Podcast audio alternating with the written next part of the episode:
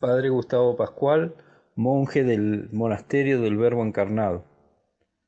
Viernes cuarto de Cuaresma, Evangelio según San Juan.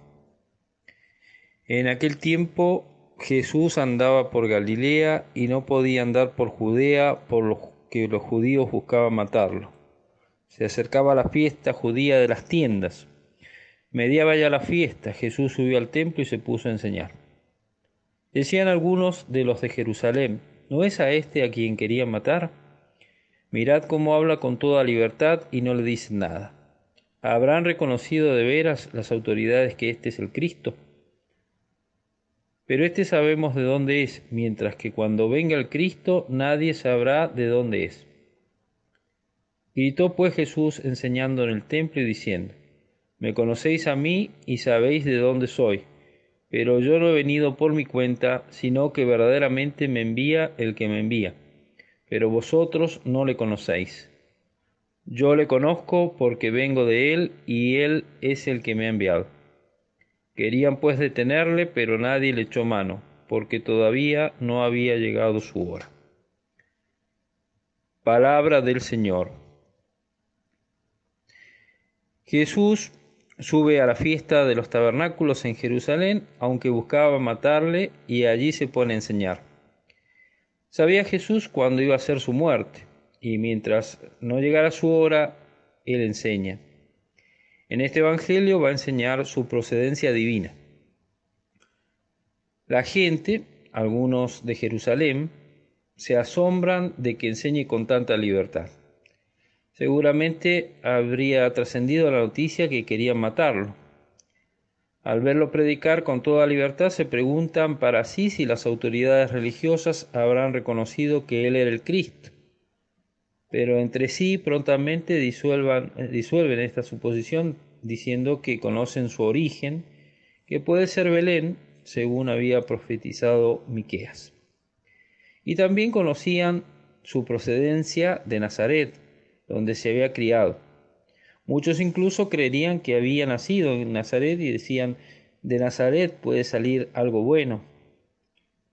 No, no podía ser el Mesías, pues éste se manifestaría según su concepción, la concepción judía, repentinamente y probablemente antes estaría en el cielo hasta manifestarse.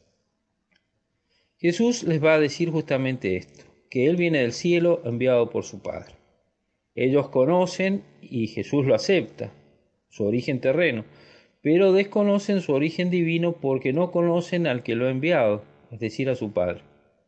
Por otra parte, Él sí conoce al Padre porque ha sido enviado por Él, y conoce por tanto su origen celeste que era el origen que ellos le daban al Mesías.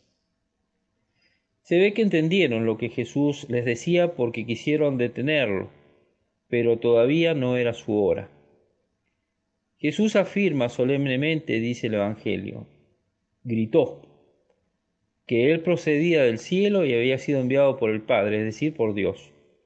Dios que ellos desconocían y por tanto desconocían su procedencia divina. Jesús no es solamente hombre, sino también verdaderamente Dios, y a ambas naturalezas tenemos que confesar sinceramente. Hay muchos que se quedan en su naturaleza humana, y conocen sus antepasados, su procedencia terrena, sus palabras, su doctrina, pero dejan de lado su procedencia divina. Y Jesús puede ser para ellos alguien excepcional, que está por encima de todos los reformadores y de los demás líderes religiosos. Pero Jesús es mucho más que un hombre excepcional. Por más excepcional que se lo quiera tallar, tachar, superlativamente excepcional, es infinitamente superior a cualquier hombre excepcional. Jesús es Dios, es la segunda persona de la Santísima Trinidad, el Hijo, y ha asumido una naturaleza humana elevándola al grado máximo que se la puede elevar, a la unión hipostática, a la unión con la persona divina del Hijo de Dios.